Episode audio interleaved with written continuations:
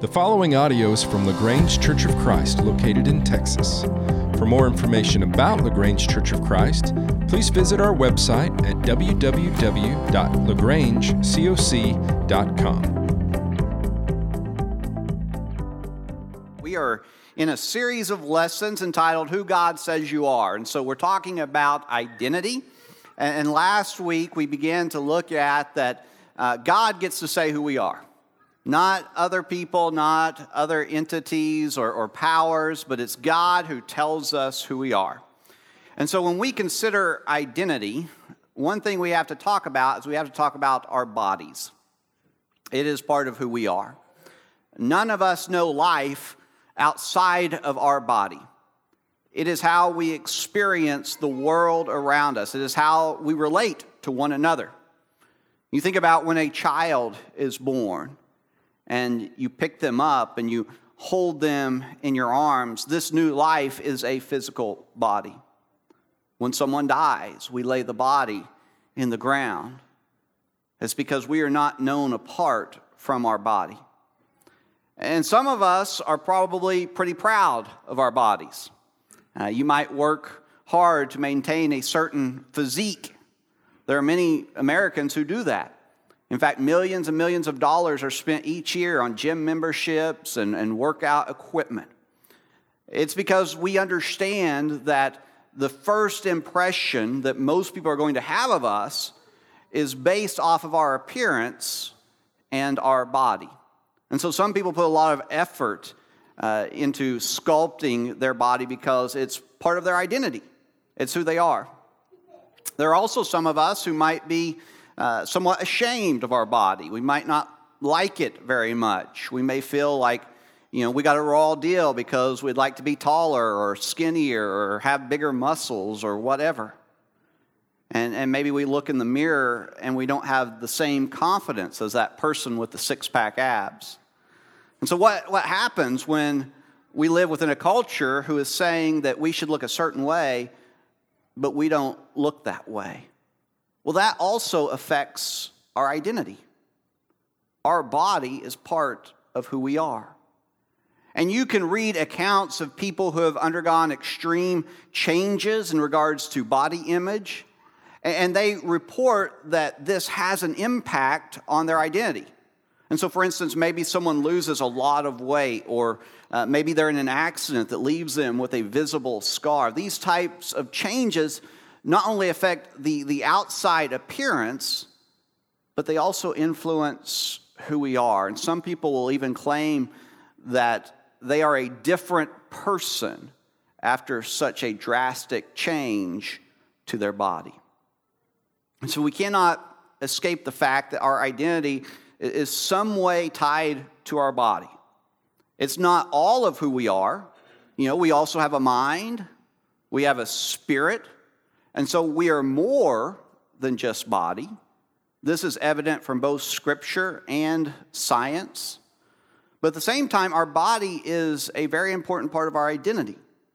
And so when I ask, Who am I? one of the things that I must say is that I am a body. And when we think about identity and how it relates to our body, we need to be careful that we don't go to extremes. And so, for example, we must not make our body into an idol. We must not become enslaved to a physical image, you know, that we want to create. In 1 Timothy 4 8, Paul writes, For while bodily training is of some value, godliness is of value in every way. And so it's important that we strike a balance here. Now, Paul does not say that bodily training is of no value. It is beneficial to exercise, it's beneficial to eat well. And sometimes, you know, I'll see a person who will use this passage and they'll try to uh, justify it. They don't need to take care of their body at all, you know. Well, that's a misreading of the verse. It is good to take care of our body, it's just not the most important thing. And so, what Paul is doing here is he's comparing physical exercise with spiritual disciplines. And out of these two, Paul says that, that exercising our spiritual muscles is of greater value than exercising our physical muscles. And so, making our body into an idol is one extreme that we have to be aware of. The other extreme is when we maybe hate or we feel ashamed about the body that we have been given.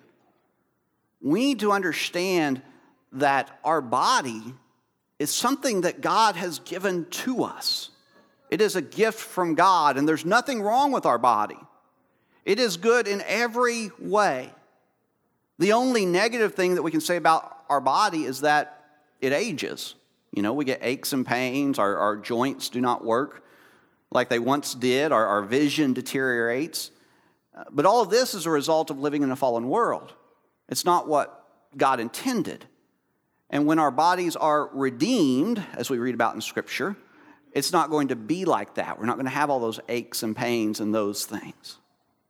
And so, if our bodies are not an idol, nor are they something that we should hate or feel ashamed of, then how is it that we should view the body? Well, Scripture offers several clues. We want to begin the first chapter of the Bible, Genesis chapter 1, verse 27, where it says, God created man in his own image. In the image of God, he created him. Male and female, he created them. What is the image of God? That is a, a question that has perplexed uh, scholars and Bible students for many years. This phrase is explicitly mentioned only seven times in Scripture, and it's never defined for us. Uh, twice it is used to describe Jesus. And so, what we do know is that the image that we're being shaped into is the image of Jesus.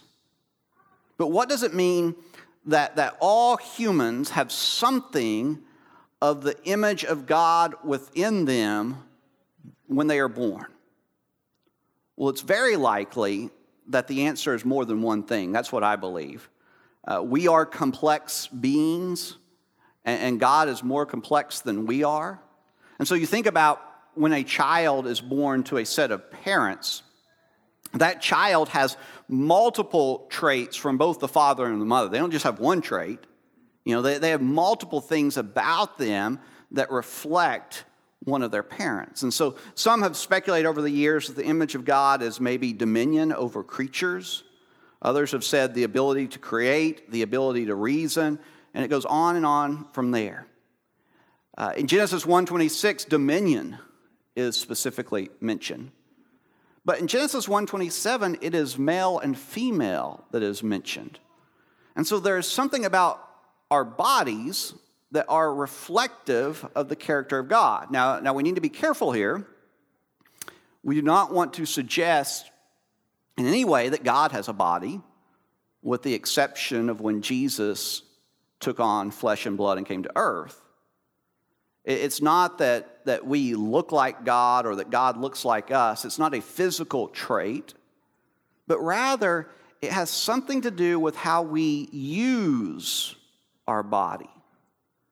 And so in Ephesians 5, Paul reveals a great mystery concerning man and woman and how marriage is reflective of the marriage between Christ and the church. He writes there, Therefore, a man shall leave his father and mother and hold fast to his wife, and the two shall become one flesh.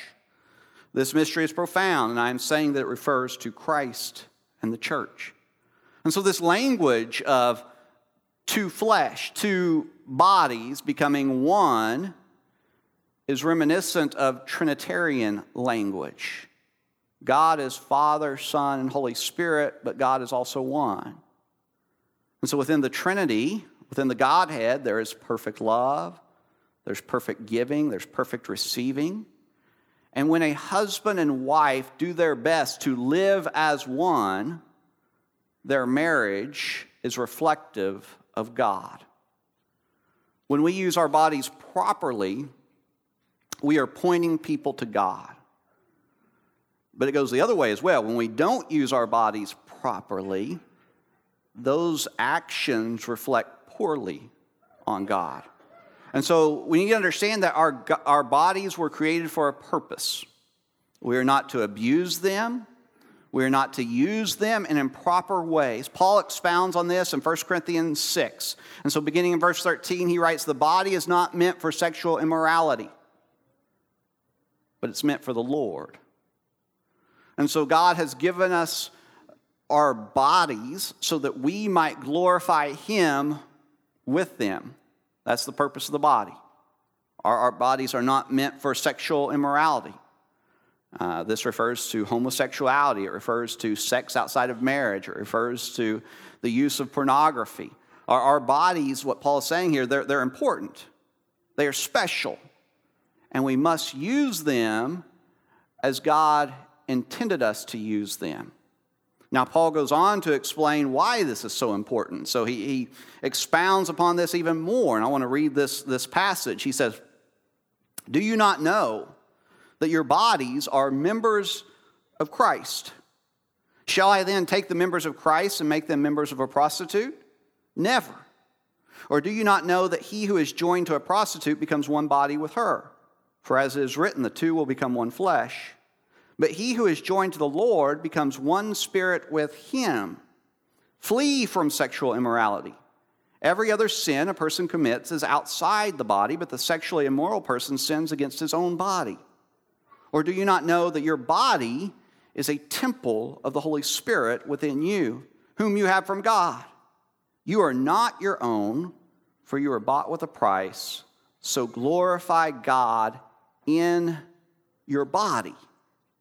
And so the body that we have been given is a member of Christ, it is a temple of the Holy Spirit. This is why we should not hate our body, we should not feel ashamed of our body. Our body is a gift from God. And we cannot just do whatever we want to do with it because it's not ours. This body is to be used to glorify God.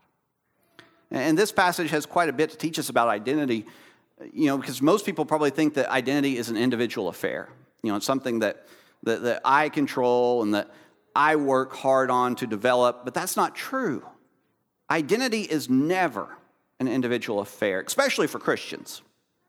And so uh, we're part of a family, we are citizens of a country, we live in a community, we have friends. As Christians, we are part of a church. In 1 Corinthians 6, Paul informs us that, that our bodies are not our own. And, and he has a couple things to say about this. Um, one is that they are part of the body of Christ, and the other is that they belong to the Lord. And so this means that when we become a Christian, we not only undergo a conversion of our mind, but we also undergo a conversion of the body. And so our body is to be Uh, or our mind is to be transformed as, as well as how we use our body. It's to be transformed as well. We're no longer to use our, our body as we once did because it now belongs to Christ.